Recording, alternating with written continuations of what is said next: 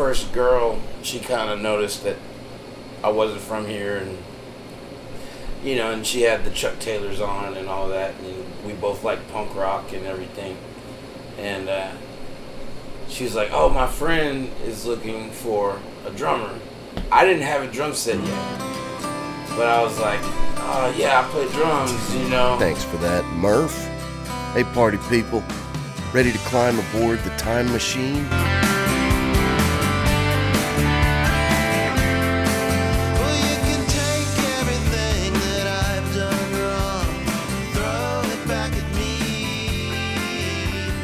So I think it's May 1985. The YMCA in Jackson, the one near the Jackson Zoo, I believe. And it's a big party for all these kids on a Saturday night. A cool thing the organization does, really, or at least did. Maybe they still do that. There's a breakdancing competition underway. The kids are all lined up on the gym floor, having created a long aisle within which all the dancers can do their thing. Kind of like that Soul Train gimmick, just with more time for each individual performance. Anyway, you see that kid kind of sticking out there? The pale, freckle faced, red haired boy trying to windmill? That's me, Jason Lee Usry. And it's funny because that guy there, I was a big music person. I dare say I had good taste. But at that age, I knew, yes, about the stuff I saw on Solid Gold. I knew all the big pop songs I heard every morning on WTYX. That's 94 Ticks if you're nasty. I always insisted on listening to the Dawnbusters on the way to school.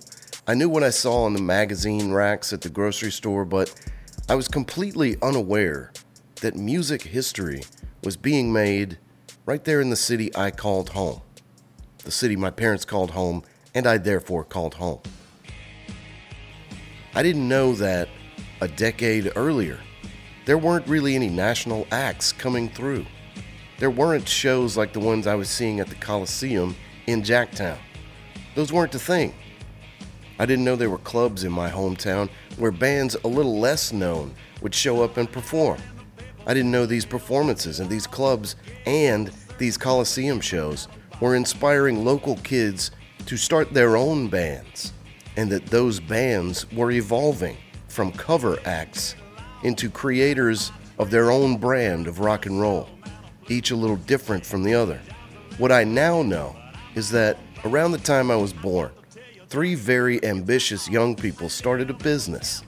And it was a business that cultivated and nurtured a community, what you might call a scene. The Jackson, Mississippi of the 80s and 90s offered pop, punk, metal, fusion, folk rock, gospel, country on a local level. And within the story of how that phenomenon occurred are countless stories lived by an unforgettable cast of characters. I could start with the teenage girl who graduated school in her one traffic light town and moved to Jackson with nothing but a guitar and passion for music. I could go with the global rock icon who was once talked into hanging out at an infamous Jackson dive and got punched in the mouth for his trouble.